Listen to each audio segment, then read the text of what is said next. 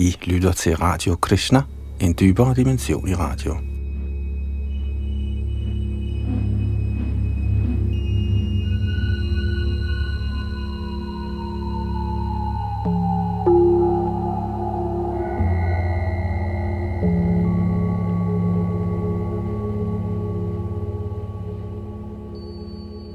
En af de bøger, vi læser her i Radio Krishna, er Chaitanya Charitamrita. Skrevet i 1500-tallet af Krishnadas Kaviraj, efter Chaitanya Mahaprabhus liv i Bengalen i 48 år.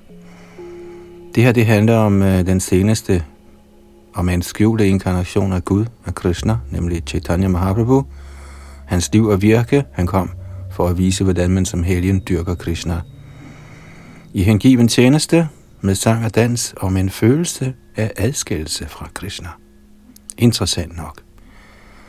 Vi er nået frem til midterste del, Madhya Lila, og her er det andet kapitel, Chaitanya Mahaprabhus ekstatiske symptomer, hvor vi sidste gang nåede frem til tekst 85, hvor forfatteren forklarer lidt om, hvorfor han skriver om disse fortrolige emner.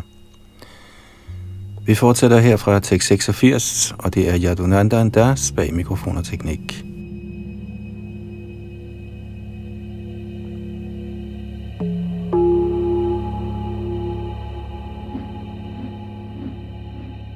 Chaitanya Charitamrita, andet kapitel, tekst 86. Nahi kahan sovirodha, nahi kahan onorodha, sohoja bostu koribivarana, jodhi hoy rago desh, tahan hoy avesh, sohoja vostuna jayo likona. Her i Chaitanya Charitamrita finder man ingen modsigende afgørelser – ej heller bliver andres meninger accepteret.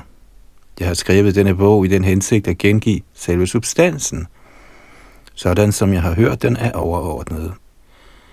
Hvis jeg lader mig påvirke af andres sympati og antipati, kan jeg umuligt skrive den simple sandhed.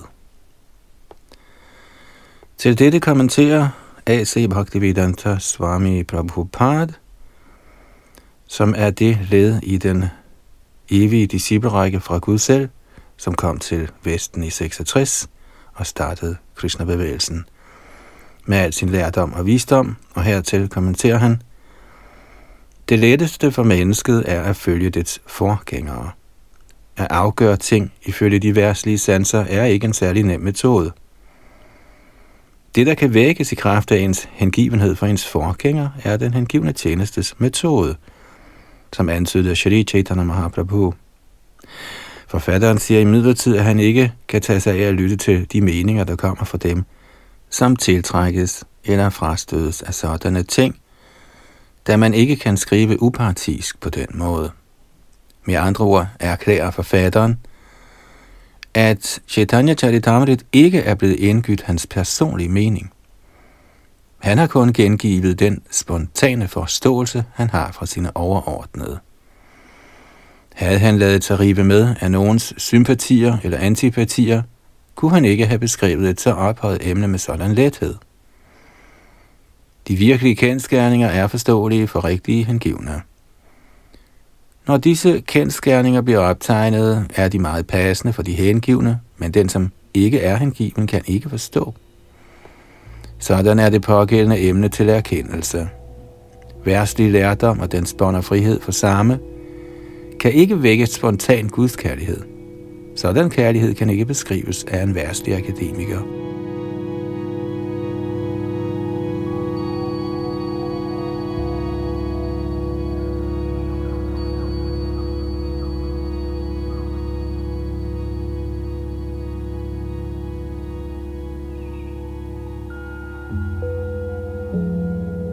Madhya Lila, andet kapitel, tekst 87-93. Jeba nahi bhujje ke ho shunite shunite se ho ki odabhota chaitanya charita Krishne upajibe priti janibe roshira riti shunile borahoi hit. Selvom man til at begynde med ikke forstår, men alligevel bliver ved med at høre igen og igen, vil den vidunderlige effekt af Herren Chaitanyas lege bevirke kærlighed til Krishna. Gradvist kommer man til at forstå kærlighedsaffærerne mellem Krishna og gopierne og andre af Vrindavans indbyggere. Alle rådes til at vedblive med at lytte igen og igen for i høj grad at begunstiges. Som svar på de kritikere, der hævder, at Shri Chaitanya Charitamrit er fuld af sanskrit vers, kan det siges, at Srimad Bhagavatam også er fuld af sanskrit vers, ligesom også kommentarerne til Srimad Bhagavatam. Ikke desto mindre kan Srimad Bhagavatam forstås af alle, såvel som af avancerede hengivne, der studerer sanskrit-kommentarerne. Så hvorfor skulle folk ikke forstå Chaitanya Charitamrit? Der er kun ganske få sanskritvers, og disse er også blevet forklaret på det bengalske modersmål. Så hvor i ligger vanskeligheden ved at forstå jeg har allerede givet et sammendrag af herren Shri Chaitanya Mahaprabhus sidste leje, og jeg nærer et ønske om at beskrive dem i detaljer. Hvis jeg kan leve lidt endnu, og er så heldig at få herren Chaitanya Mahaprabhus barmhjertighed, vil jeg forsøge at beskrive dem igen mere udførligt. Jeg er efterhånden blevet alt for gammel og plaget af svagelighed. Min hånd skælver, mens jeg skriver. Jeg kan ikke huske noget, og jeg hverken ser eller hører ordentligt. Alligevel skriver jeg, og det er et stort under. Her i dette kapitel har jeg i nogen grad beskrevet essensen af Herren Chaitanyas afsluttende lege. Hvis jeg dør i mellemtiden og ikke når at beskrive dem i detaljer, vil de hengivne i det mindste have denne transcendentale litteratur. I dette kapitel har jeg kort beskrevet Antalila. Det jeg ikke har beskrevet, vil jeg beskrive udtømmende senere. Hvis jeg ved Shri Chaitanya Mahaprabhus nåde lever i så mange dage, at jeg kan få opfyldt mit ønske, vil jeg give disse lege min fulde opmærksomhed. Jeg tilbeder hermed lotusfødderne på alle slags hengivne, både viderekommende og noviser. Jeg beder dem alle om at være tilfreds med mig. Jeg er fejlfri, fordi jeg har skrevet det, jeg har forstået fra Sharup Damodar, Goswami og Goswami Anurup Raghunath Das. Jeg har hverken tilføjet eller fjernet noget fra deres udlægning. Kommentar Ifølge Shreda Bhaktisiddhanta Saraswati Thakur er der tre slags hengivne, der kendes som Vajana Vigya, eller savkyndige i hengiven tjeneste, Bhajana Shila, hengivne, der er optaget af hengiven tjeneste, og Krishna Name Dikshita Krishna Nama Gari, indvidede hengivne optaget af lovprisning. Shri Chaitanya Charitamritas forfatter tryller om barmhjertighed fra alle disse hengivne, og beder dem om at være tilfreds med ham. Han siger, jeg er ikke noviserne, de som er specialister i at strides, selvom de helt mangler viden om avanceret hengiven tjeneste, og så mener, at de er avanceret, fordi de efterligner en eller anden smarta brahman. Lad ikke sådanne hengivne være misfornøjet med mig, med den tanke, at jeg har begået fejl i den her scene. Jeg beder dem ydmygt om forladelse, men jeg vil tillade mig at hæve det, at jeg ikke selv har nogen ønsker om at tilføje eller fjerne noget. Jeg har udelukkende skrevet det, jeg har hørt i disciplerækken, fordi jeg er videt til lotusfødderne af de tidligere acharyaer, såsom Sarup Damodar, Raghunath Das Goswami og Rup Goswami. Jeg har kun skrevet det, jeg har lært af dem.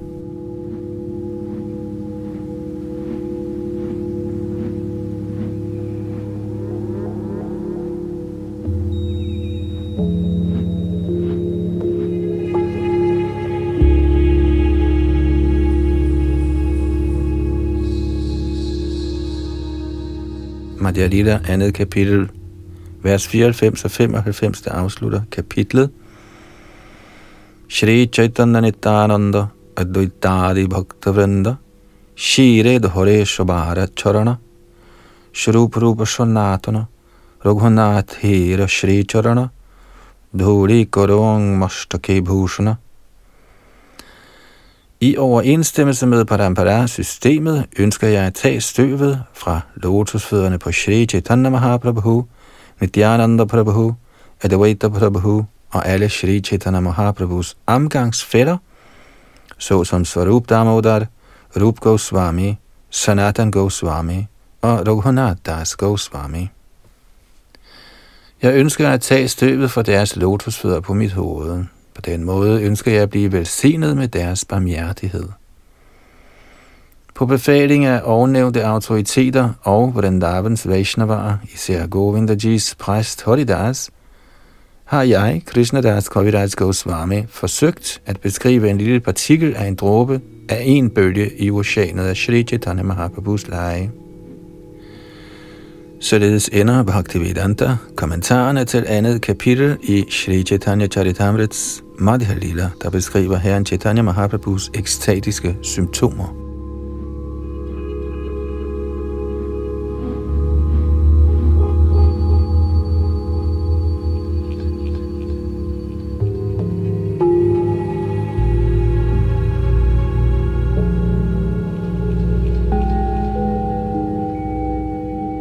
Shri Chaitanya Charitamrit Madhya Lila kapitel 3 Herren Shri Chaitanya Mahaprabhus ophold i Advaita Acharyas hus. I sin Amrit Pravaha Bhashya giver Shri Bhaktivinoda Thakur følgende opsummering af tredje kapitel. Efter at have indtrådt i orden af Sanyas i Katwa, vandrede Shri Chaitanya Mahaprabhu uafbrudt i tre dage i Radha Desh, og endte til sidst – ved Nityananda Prabhus list i Shantipurs vestlige del. Shri Chaitanya Mahaprabhu blev forledt til at tro, at floden Ganges var Jamuna. Mens han tilbad den hellige flod, ankom Advaita Prabhu i en båd. Advaita Prabhu bad ham tage sit bad i Ganges og bragte ham herefter hjem til sit hus. Advaitas hus altså. Her kommer alle de hengivne fra Navadvip til lige med mor Shachi Devi for at se Sri Chaitanya Mahaprabhu. Huset lå i Shantipur. Mor Shachi Devi lavede mad til Sri Chaitanya Mahaprabhu og Nityananda Prabhu, og der var mange humoristiske udvekslinger mellem Advaita og Nityananda ved den lejlighed. Om aftenen blev der afholdt masse Sankirtan hjemme hos Advaita Prabhu, og mor Shachi Devi gav Sri Chaitanya Mahaprabhu tilladelse til at tage sted. Hun bad ham gøre Jagannath Puri, Achal, til sit hovedkvarter. Shri Chaitanya Mahaprabhu efterkom sin mors anmodning, og i selskab med Nityananda, Mukunda, Jagadananda og Damodara forlod han Shantipur. Efter at have taget afsked med mor Shachi Devi, begav de sig alle sammen på vej til Jagannath Puri ad Chatrabhoga-vejen.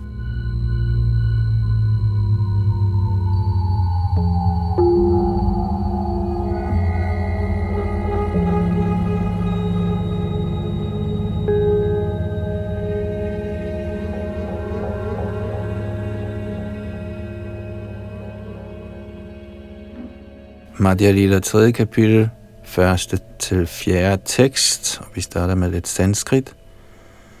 Nyasang vidha yod pranayo tagauro, vrindavanangantumana brahmadya radhi brahman shantipurim ayutva, lalasa bhaktair ihatang nadosmi. Efter at være trådt ind i Sanyas ordenen, ønskede herren Chaitanya Mahaprabhu grund af intens kærlighed til Krishna, at komme til Vrindavan. Men ved en tilsyneladende fejl vandrede han omkring i Radhadesh. Senere ankom han i Shantipur og fornøjede sig her sammen med sine hengivne. Jeg bøjer mig erbødigt ned for Shri Chaitanya Mahaprabhu. Ære være Shri Chaitanya Mahaprabhu, ære være Nityananda, ære være Advaita Prabhu og ære være alle herren Chaitanyas hengivne med Shri Vasi spidsen. Sidst i sit 24. år i måneden Mark indtrådte Shri Chaitanya Mahaprabhu i Sanyas ordenen i perioden af den tiltagende måne. Efter at være indvidet i Sanyas ordenen, begav Chaitanya Mahaprabhu sig på vej til Vrindavan af intens kærlighed til Krishna. I midlertid kom han til at vandre uafbrudt i en tilstand af trance i tre dage i den egen, der kendes som Radha Desh. Kommentar Ordet Radha Desh kommer af ordet Rashtra, eller stat, af Rashtra, er det forvrængede ord Radha kommet. Den del af Bengalen, der ligger vest for Ganges, kendes som Radha Desh.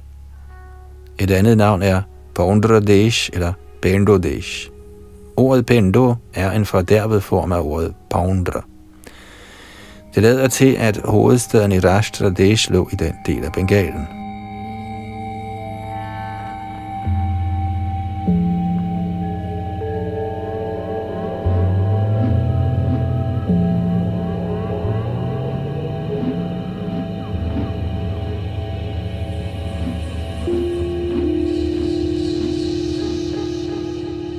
Madhya Lila, kapitel 3, tekst 5 og 6. Eishloka Prabhu Bhaver Aveshe Brahmite Pavitra Koila Shubharadho Deshe Mens han vandrede gennem Radho Deshe, egnen, reciterede Shri Chaitanya Mahaprabhu det følgende vers i ekstase.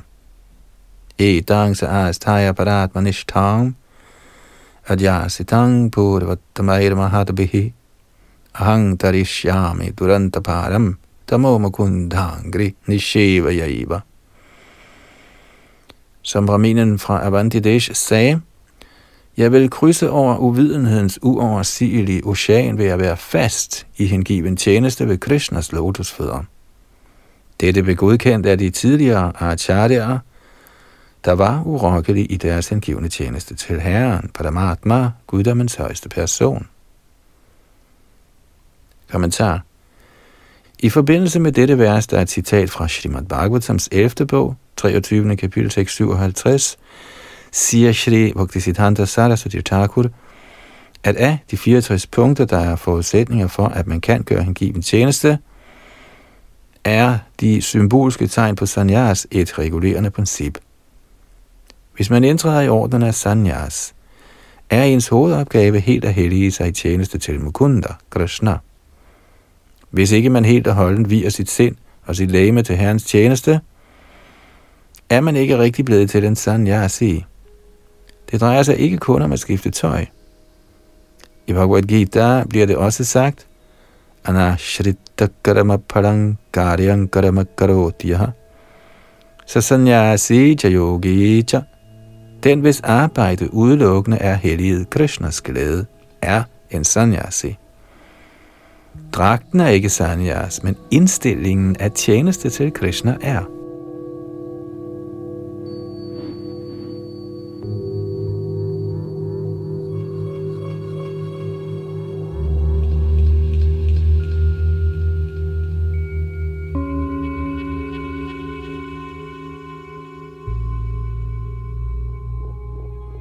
Ordet Paratmanishta betyder, at man er Herren Krishnas hengivne. Paratma, den højeste person, er Krishna. Ishara Parama Krishna Satchidananda Vigraha. De, som er fuldstændigt vidde til Krishnas lotusfødder i tjeneste, er rigtige sanyasier.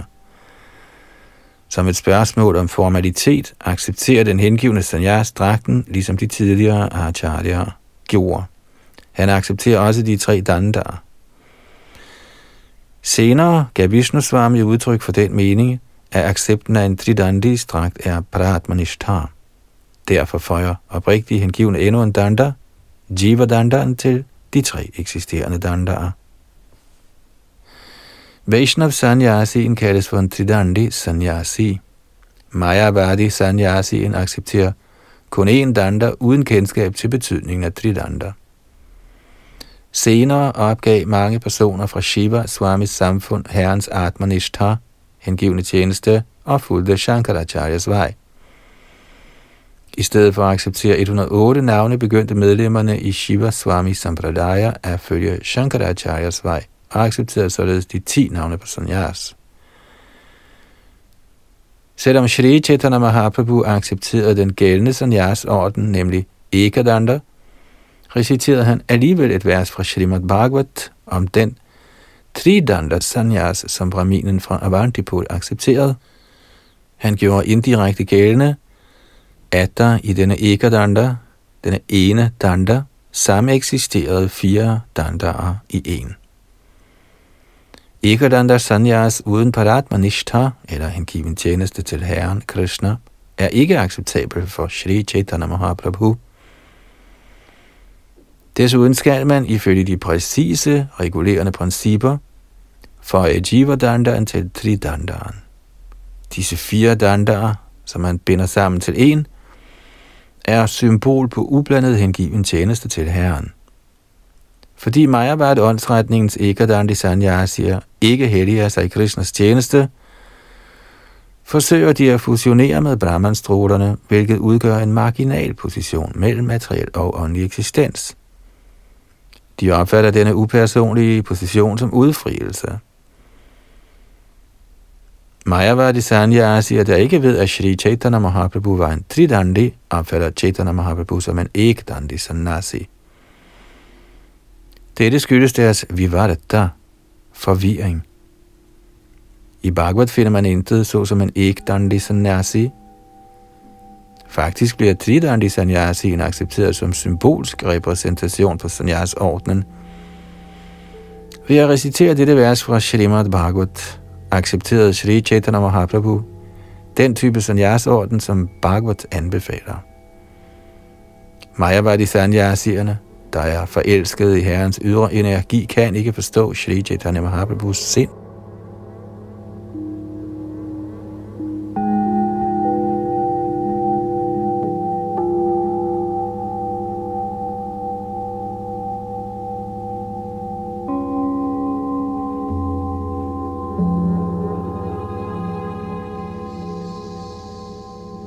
Til dato accepterer alle Shri Chaitanya Mahaprabhus hengivne, der går i hans fodspor, sanyas-ordnen, og beholder den hellige tråd og en tot ubarberet hår. Mayavadi-skolens Ikdandi Sanyasier kasserer den hellige tråd og beholder ingen hårtot. Derfor er de ude af stand til at forstå betydningen af Tridanda Sanyas, og som sådan er de ikke tilbøjelige til at vide deres liv til Mukundas tjeneste. De tænker kun på at smelte sammen med Brahmans eksistens på grund af deres lede ved den materielle tilværelse. Acharya'erne, der står til lyd for Daiva Vardanashram, samfundsordene Chaturvarnyam, omtalt i Bhagavad Gita, billiger ikke forslaget om Asura Varnashram, der gør gældende, at Varna samfundsordnen afgøres ved fødsel. Shri Chaitanya Mahaprabhus mest fortrolige hengivne, nemlig Godadhara Pandit, lod sig indvi i Tridanda Sanyas og accepterede også Madhav Upadhyaya som sin Tridandi Sanyasi disciple. Det menes, at det er fra denne Madhava Acharya, at den Sampradaya, der i det vestlige Indien kendes som Acharya Sampradaya, er begyndt. Shri Gopal Bhatt Goswami, der inden for Gaudiya Vaishnav Sampradaya kendes som Smritya Acharya, blev senere indvidet i Tridanda Sanyas ordnen af Tridandipad Prabodhananda Saraswati. Skønt accepten af Tridanda Sanyas ikke bliver specifikt omtalt i Gaudiya Vaishnav-litteraturen, slår første vers i Sri Rup Goswamis Upadeshamrit til lyd for, at man skal acceptere til andre sanyas orden ved at beherske de seks drifter. Vacho vegam manasakrodha vegam, jihva vegam mudaro pastha vegam, etan vegan yovisa heta dhira, saravama pimang prativing sashishyat. Citat. Den, som har opnået herredømme over talens, sindets, vredens, mavens, tungens og kønsorganernes drifter, kendes som en Goswami og er kvalificeret til at tage disciple over hele verden. Citat slut fra Upadeshamrits allerførste vers. Shri Chaitanya Mahaprabhus tilhængere accepterer aldrig ordnen af Mayavad Sanyas, hvilket de ikke kan bebrejdes. Shri Chaitanya Mahaprabhu accepterede Shri Swami, der var Tridandi Sanyasi, men Mayavadi Sanyasierne, der næppe forstår Shridhar Swami, tror samtidig, at Shridhar Swami tilhørte samfundet af Mayavadi Danda Sanyas. Det var dog ikke tilfældet.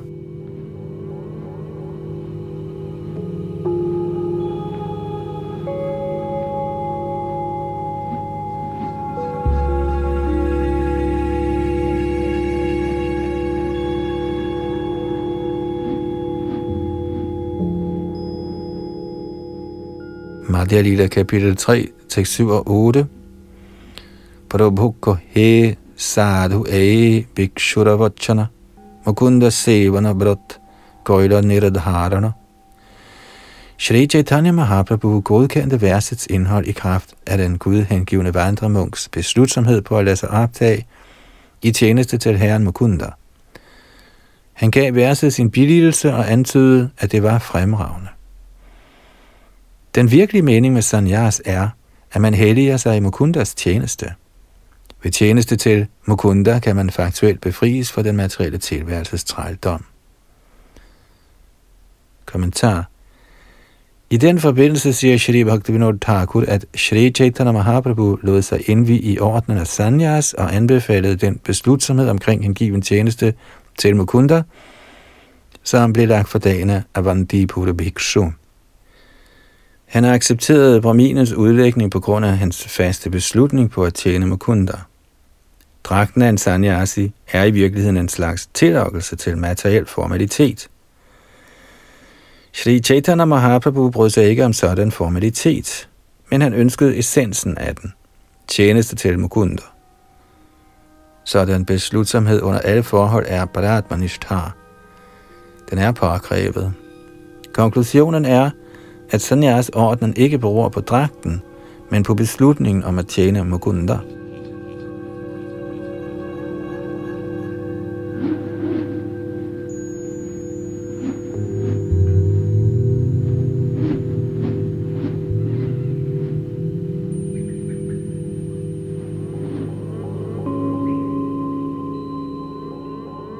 Madhya Lila, kapitel 3, tekst 9-28.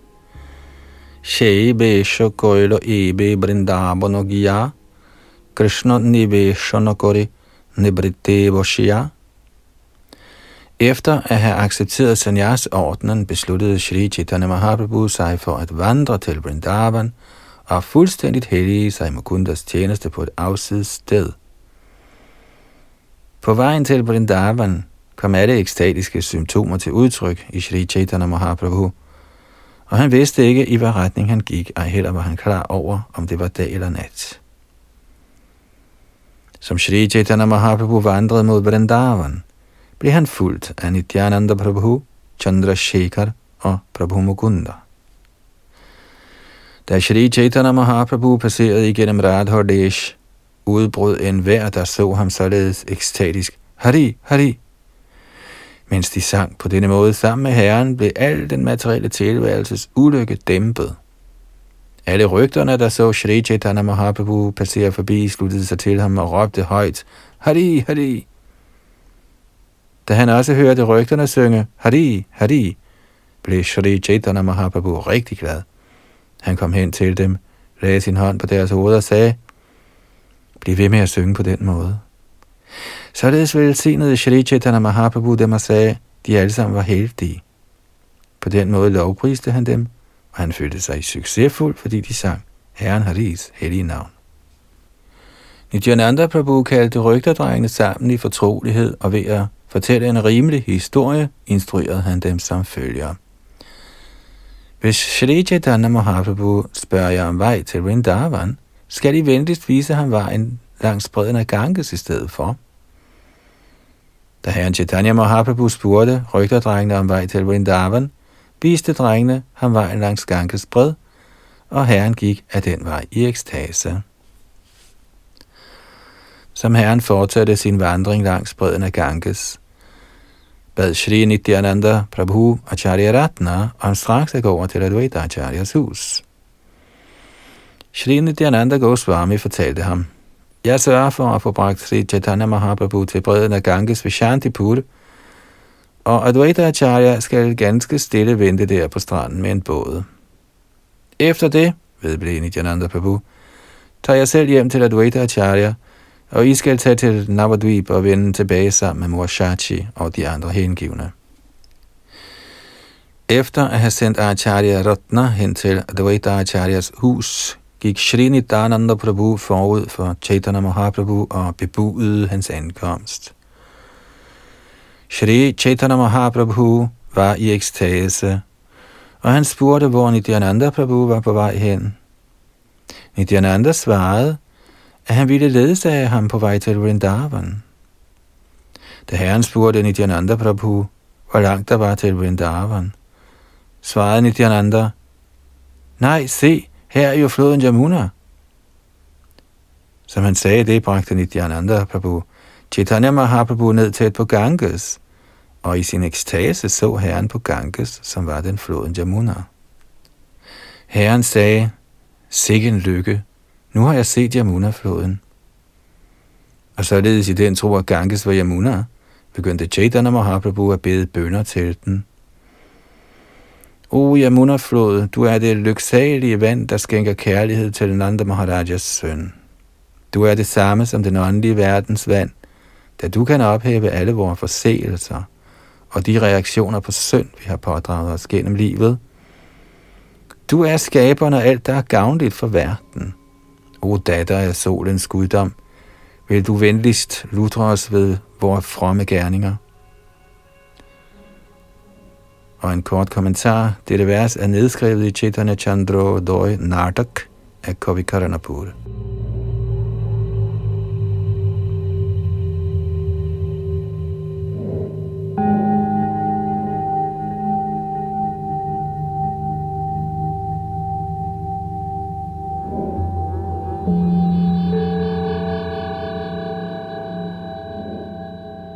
Madhya Lila, 3. kapitel, tekst 29-36.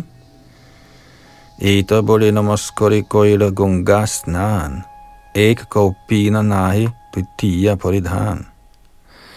Efter at have reciteret dette mantra, viste Shri Chaitanya Mahaprabhu sin erbødighed og tog sit bad i Ganges. På tidspunktet var han kun iført et enkelt stykke undertøj, fordi der ikke var andre klæder. Men Sri Chaitanya Mahaprabhu således stod der uden noget udvendigt klædningsstykke, ankom Sri Advaita Acharya i en båd, og med sig havde han nyt undertøj og udvendige klæder. Da Advaita Acharya ankom, stod han foran herren og viste respekt. Da herren så ham, begyndte han at undre sig over hele situationen. Herren, der stadig befandt sig i ekstase, spurgte Advaita Acharya, Hvorfor er du kommet her? Hvordan kunne du vide, at jeg var i Vrindavan? Advaita Acharya røbede hele situationen og fortalte Shri Chaitanya Mahaprabhu, hvor du end kommer, bliver stedet til Vrindavan. Det er min store lykke, at du er kommet til brøden af Ganges. Shri Chaitanya Mahaprabhu sagde så, Nityananda har naget mig. Han bragte mig til brøden af Ganges og fortalte mig, at den var Yamuna. Da Sri Chaitanya Mahaprabhu beskyldte Nityananda for at have ført ham bag i lyset, sagde Shri Advaita Acharya. Nityananda Prabhu har ikke talt usandt. Du har faktisk netop taget dit bad i floden Jamuna. Advaita Acharya forklarede så, at de befandt sig på et sted, hvor Ganges og Jamuna løber sammen. På den vestlige side flyder Jamuna, og på den østlige flyder Ganges. Kommentar Ganges og Jamuna blander sig ved sammenløbet i Allahabad eller Prajag. Jamuna flyder fra vestsiden og Ganges fra østsiden, og de flyder sammen. Siden Chaitanya Mahaprabhu tog sit bad på den vestlige side, var det i realiteten floden Jamuna, han badede i.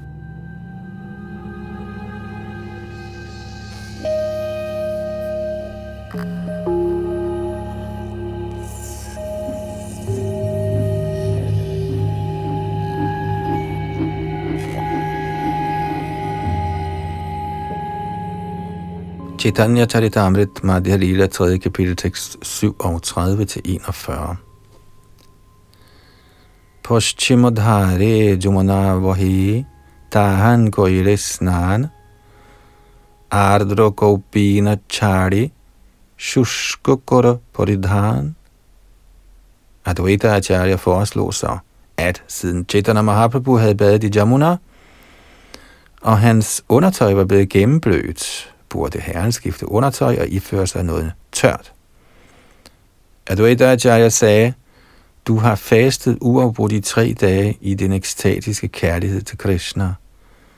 Derfor ønsker jeg at invitere dig hjem til mit hus, hvor du venligst skal hente dine almisser.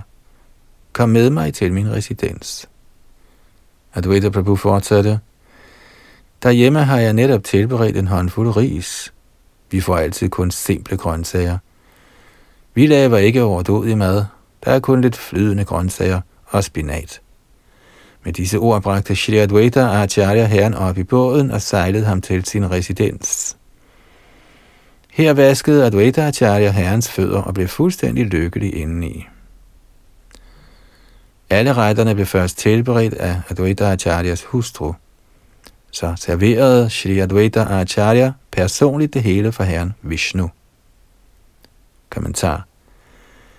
Sådan er det ideelle familieliv. Mand og hustru lever sammen, og med sit hårde arbejde sørger manden for udstyr til Vishnus tilbedelse. Hjemme tilbereder hustruen forskellige madretter til herren Vishnu, og manden serverer det for gudeskikkelsen.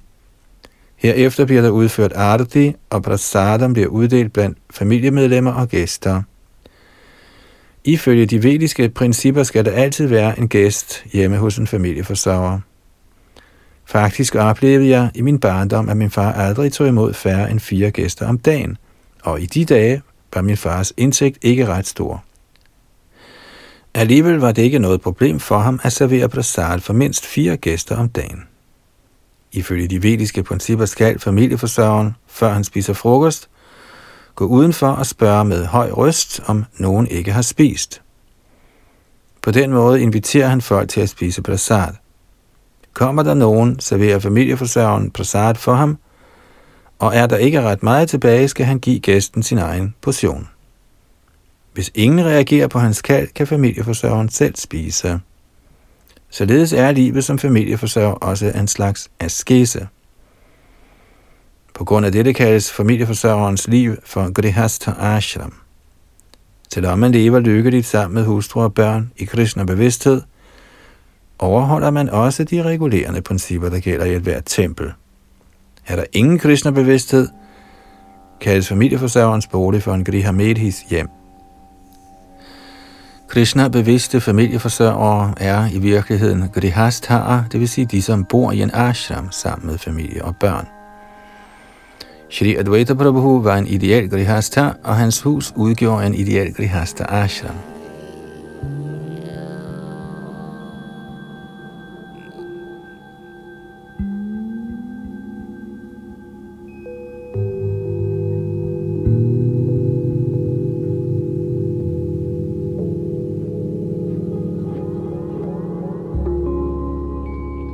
Madhya Lila 3. kapitel, tekst 42.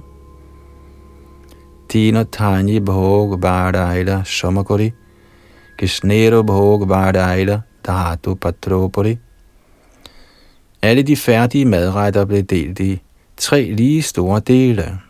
En del blev lagt på et metalfad og tilbudt herren Krishna. Kommentar Ordet Badaila, der betyder forøget, er af betydning her. Det er et sofistikeret ord, der bliver brugt af grihastarerne i Bengalen.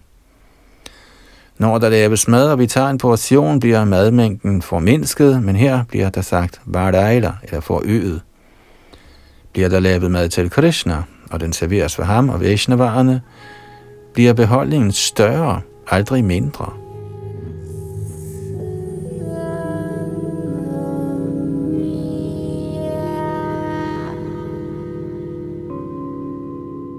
Madhya Lila 3. kapitel, tekst 43-47. Bodhisha artiya kolar angotiya pate, duitani bhog badaila bhadamote. at de tre dele blev en lagt på et metalfad, og de andre to dele blev lagt på bananblade.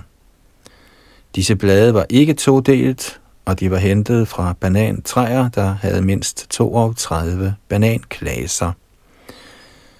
De to fade blev nydeligt opstillet med de typer af madretter, der bliver beskrevne nedenfor. Den tilberedte ris var en stak af velkogte fine korn, og i midten lå der gult klaret smør af komælk. Rundt om risstablen stod der skåle lavet af bark fra banantræer, og de indeholdt forskellige grøntsager og mungdal.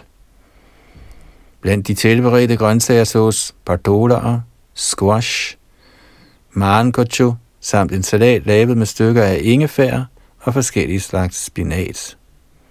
Der var shukta, eller bitter agurk med forskellige grøntsager, der overgik smagen af nektar. Der var fem slags bitre og stærke shuktar. Blandt de forskellige grøntsager var der nye blade fra nimbertræet stegt med aubergine. Den frugt, der kendes som pardola, var blevet stegt sammen med pudaboli, som er en slags anretning af dal, der først er blevet knust og herefter tørret i solen. Der var også en ret, der kendes som kushmanda manchaki. Og en kort kommentar. Vi anmoder vores kogebogsredaktør om at tilføje alle disse udsøgte retter, der her bliver beskrevne af den erfarne forfatter Shrita Kovidaj Goswami.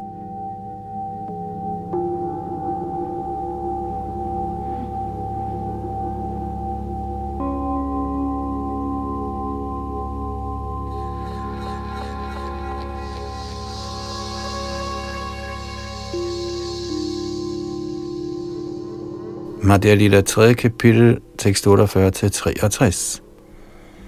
Narikela shoshochana Shorkara Madhura Mocha Ghanta Dugda Kushmanda Shokara Prachura Den ret, der består af kokosmasse iblandet yoghurt og candies, var rigtig sød. Der var en kari, lavet af bananblomster, og squash kogt i mælk, alt sammen i rigelige mængder – der var små kager i sød og sur sovs og fem eller seks typer af syrlige retter. Alle grøntsagerne var lavet således, at samtlige tilstedeværende kunne få prasadam. Der var bløde kager lavet af mungdal, bløde kager lavet af modne bananer og bløde kager lavet af urddal. Der var forskellige søde sager, nedkogt mælk med riskager, en ret af kokosnødder samt en hver ønskelig type af kage. Alle grøntsagerne blev serveret i skåle lavet af bananblade, der var hentet fra træer, der gav mindst 32 bananklaser. Disse skåle var solide og store, og de hverken vaklede eller væltede. Omgivende de tre spisesteder stod 100 krukker med forskellige slags grøntsager. Sammen med de forskellige grøntsager var der søde ris iblandet ghee. Disse blev opbevaret i nye lerkrukker Lærkrukker med den fineste nedkogte mælk var blevet anbragt på tre steder. Foruden de øvrige retter sås flade ris lave med mælk og iblandet bananer og desuden hvid squash kogt i mælk. I sandhed kunne ingen beskrive alle de retter, der var blevet tilberedt. To steder stod der lærkrukker med en anden ret bestående af yoghurt sandesh, det vil sige en sødsag lavet af ostemasse, og banan. Jeg kan umuligt beskrive det hele. Oven på stakken af kogte ris og alle grøntsagerne var der anbragt blomster fra tulsi-træerne. Der var også krukker med duftende rosenvand. Der var tre sidepladser, hvor der var lagt blødt stof. Således blev alt maden serveret for herren Krishna, og herren spiste den med stor glæde.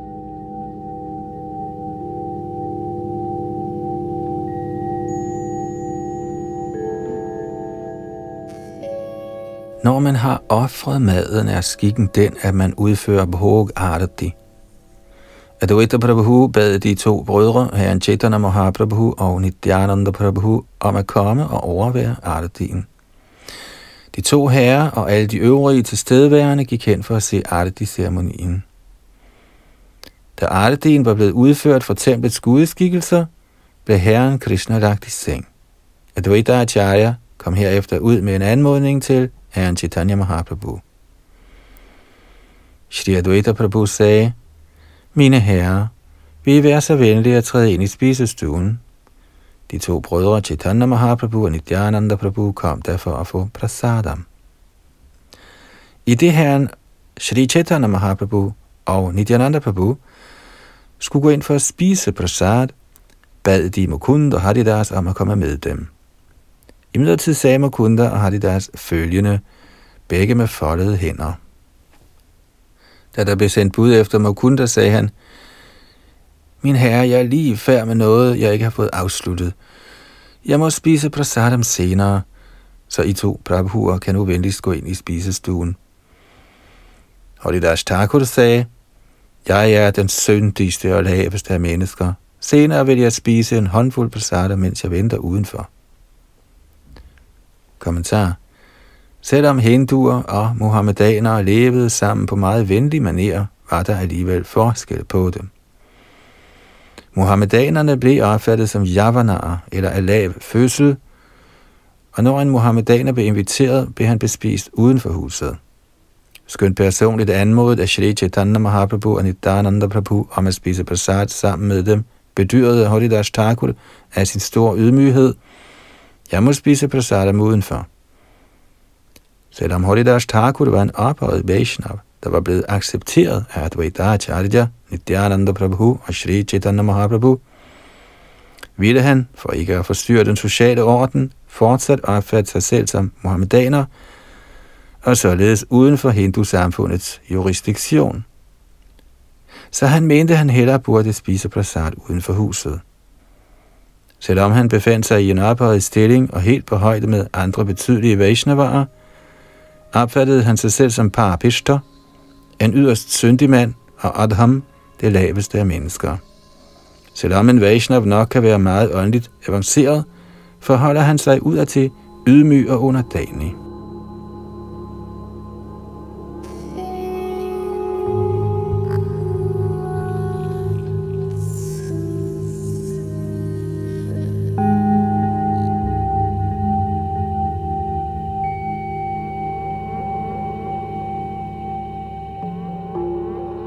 Madhya Lila, 3. kapitel, tekst 64.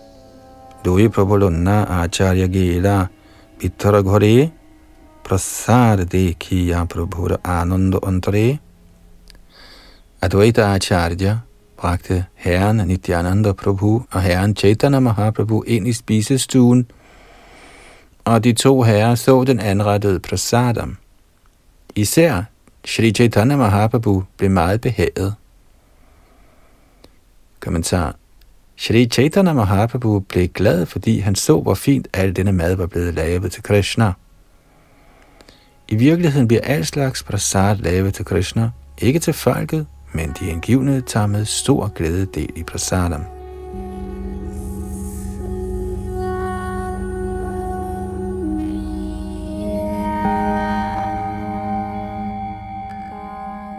Madhya Lila kapitel 3 tekst 65 og 66.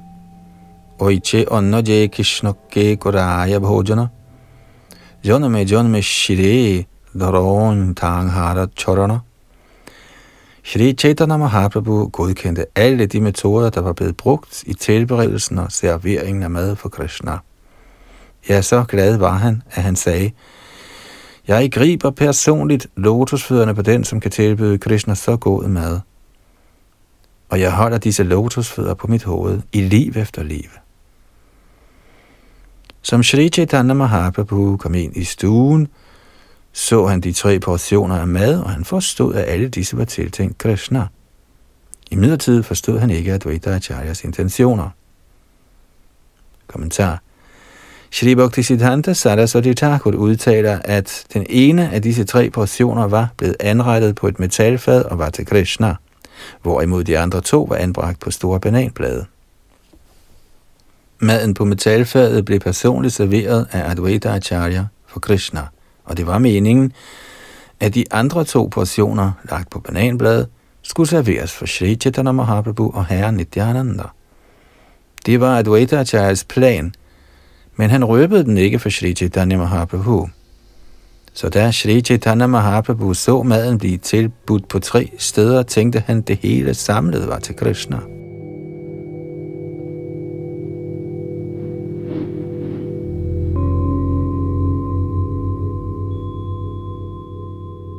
Madhya Lila 3. kapitel, tekst 67-70.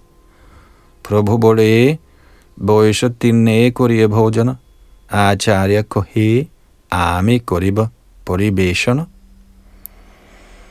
Shri Chaitanya Mahaprabhu sagde, vi sætter os ned her på disse tre steder, og så spiser vi prasadam. Men Advaita Acharya sagde, jeg serverer prasadam. Shri Chaitanya Mahaprabhu tænkte, at alle de tre portioner skulle uddeles, så han bad om endnu to bananblade og sagde, lad os få en meget lille mængde grøntsager og ris. Advaita Acharya sagde, sæt jer venligst blot ned her på disse pladser. Han tog deres hænder og satte dem begge ned. Shri Chaitanya Mahaprabhu sagde, det sømmer sig ikke for en sanyasi at spise en sådan mangfoldighed af mad. Hvordan vil han kunne styre sine sanser, hvis han gør? Kommentar. Ordet uppakotterne henviser til mange forskellige slags madretter, såsom dal, grøntsager og alle andre mulige retter, man med fordel kan spise sammen med ris. Det er imidlertid ikke passende for en sonnasi at spise sådan velsmagende mad. Gjorde han det, kunne han næppe styre sine sanser. Shri Chaitanya Mahaprabhu opfordrede ikke sanyasier til at spise enormt overdådig mad, eftersom hele Vaishnav-kulten er Vairagya Vidya, så forsagende som muligt. Chaitanya Mahaprabhu rådede også Raghunath Das Goswami til hverken at spise overdådig mad, iføre sig overdådigt tøj eller tale om værtslige ting. Alt dette er forbudt for den, som befinder sig i livets forsagende orden. Den hengivne spiser intet, som ikke først er blevet tilbudt Krishna. Alle de overdådige retter, Krishna bliver tilbudt, uddeles blandt grihasterne, familieforsørgerne. Mange udsøgte ting bliver tilbudt Krishna, kranse, senge, fine smykker, god mad, og sågar nydeligt anrettet pan eller betenødder, men den ydmyge Vaishnav, der opfatter sin krop som materiel og modbydelig, indtager ikke selv sådanne anretninger. Han tænker, at han ved at indtage dem vil fornærme herrens lotusfødder. De, som er så hodjia, kan ikke begribe, hvad Shri Chaitanya Mahaprabhu mente, da han bad Advaita Acharya om at hente yderligere to blade og give ham en lille mængde prasadam.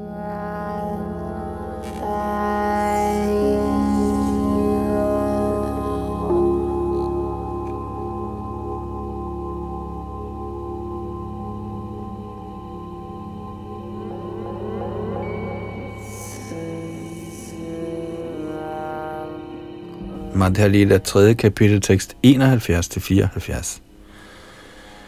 Acharya kohe chara tumi aap nara churi. Ami shobo jani tomar shonashera bhari bhuri. Da Shri Chaitanya Mahaprabhu ikke ville acceptere maden, der allerede var blevet serveret, sagde Advaita Acharya, vil du venligst ophøre med dit hemmelighedskrammeri? Jeg ved godt, hvem du er, og jeg kender også den fortrolige grund til, at du indtrådte i Sanyas-ordenen. Advaita Acharya bad således Shri Chaitanya Mahaprabhu om at spise og holde op med sine spidsfindigheder. Herren svarede, jeg kan umuligt spise så meget mad. Advaita Acharya bad da herren om blot at tage imod prasadam uden påtaget indvendinger. Det han ikke kunne spise op, kunne han blot efterlade på tallerkenen. Shri Chaitanya Mahaprabhu sagde, jeg er ikke i stand til at spise al den mad, og det er ikke en sanyasis pligt at efterlade rester. Kommentar. Srimad Bhagavatams 11. bog udtaler, Bahir jala shayangatava tatopa sprishavagataha vibhajya pavitang sheshang bunjita shesham ahratam. Hvad end mad en sanyasi modtager af en familieforsørger, skal han spise udenfor, i nærheden af en eller anden sø eller flod, og efter at have offret maden til Vishnu, Brahma og solen, de tre inddelinger, skal han spise det hele og ikke efterlade noget til andre.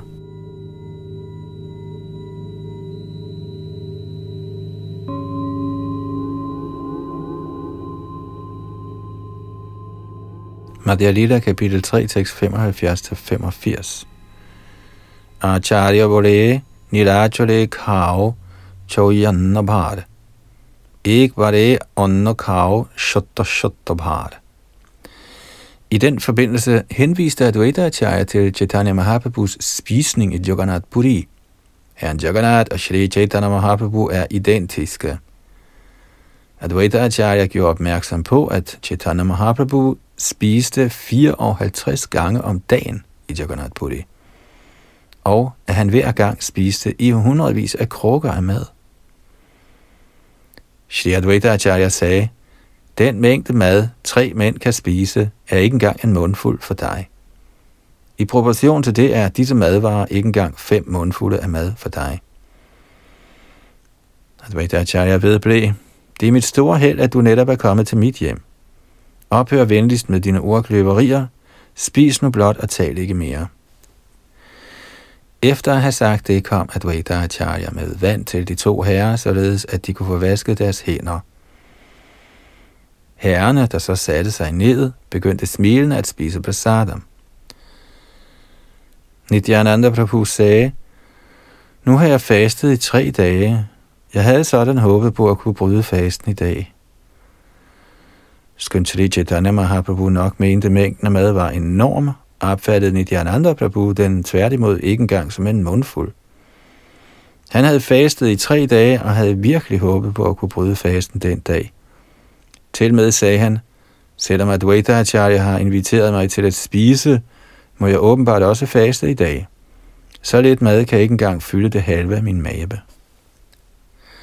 Advaita Acharya svarede, du er en vandremunk på pilgrimstur. Du spiser frugter og rødder, og samtidig faster du blot. Jeg er en fattig brahmin, og du er kommet til mit hjem. Du må være tilfreds med den lille mængde mad, du har fået, og opgive din grådige mentalitet. Herre Nityananda Prabhu svarede, Hvad jeg end er, har du inviteret mig, altså må du sørge for at give mig så meget mad, jeg forlanger. Da han skulle noget, at Dvaita Acharya hørte Nityananda Prabhus udtalelse, benyttede han lejligheden, de spøgende ord lagde op til, og sagde følgende til ham. Du er en kasseret Paramahansa, og du er kun trådt ind i livets forsagende orden for at kunne fylde din mave. Jeg forstår, at dit anlæggende er at plage braminer. Kommentar.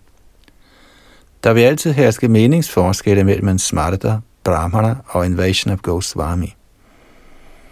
Sågar er både smarta og Vaishnav Goswami meninger tilgængelige, når det gælder astrologiske og astronomiske beregninger. Ved at kalde Nityananda Prabhu for en Vrashta Abadhut, en afvist Paramahans, godkendte Advaita Acharya Prabhu i en forstand Nityananda Prabhu som Paramahans.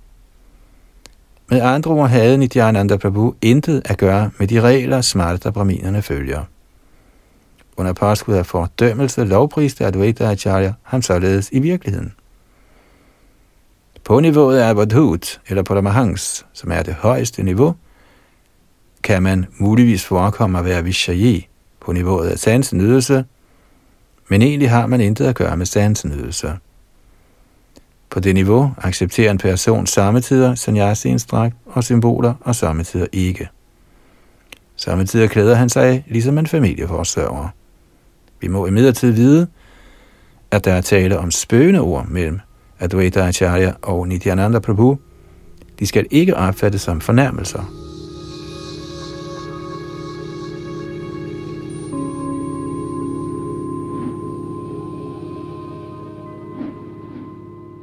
I Kottadoha troede folk under tiden, at Nityananda Prabhu tilhørte Shakta Sampradaya, en vis filosofi er Anta Shakta Bahi Shaiva, Sabhayang Vaishnavo Mataha.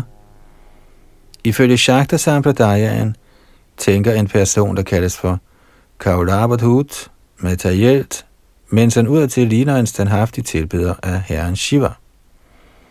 Når en sådan person befinder sig i en forsamling af Vaishnavaer, ligner han en Vaishnav.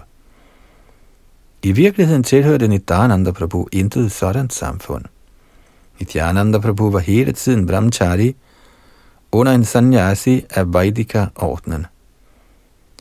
I realiteten var han en Paramahans. Samtidig accepteres han som disciple af Lakshmi Patitirtha. I så fald tilhørte Nityananda Prabhu Madhva Sampradaya. Han tilhørte ikke Bengalens Tantrik Sampradaya.